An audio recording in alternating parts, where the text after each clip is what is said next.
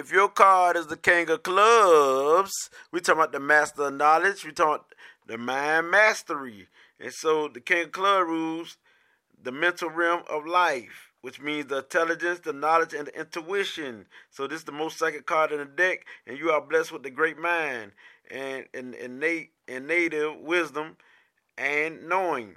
You have the ability to communicate what you know with ease, and you can be an authority on whatever you choose, whether it be in business, the arts, science, or politics.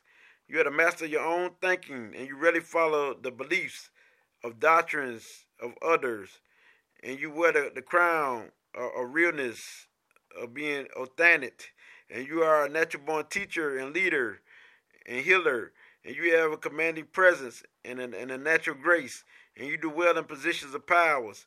You have a great sense of humor and enjoy doing things in, creat- in creativity because you're creative and innovative and you have innovative ways. And you also have a somewhat reclusive nature that must be nurtured. And you prefer to be in partnership both in business and your personal life. As time goes on, you are certain to explore, discover, and express the unlimited realms of your self expressions.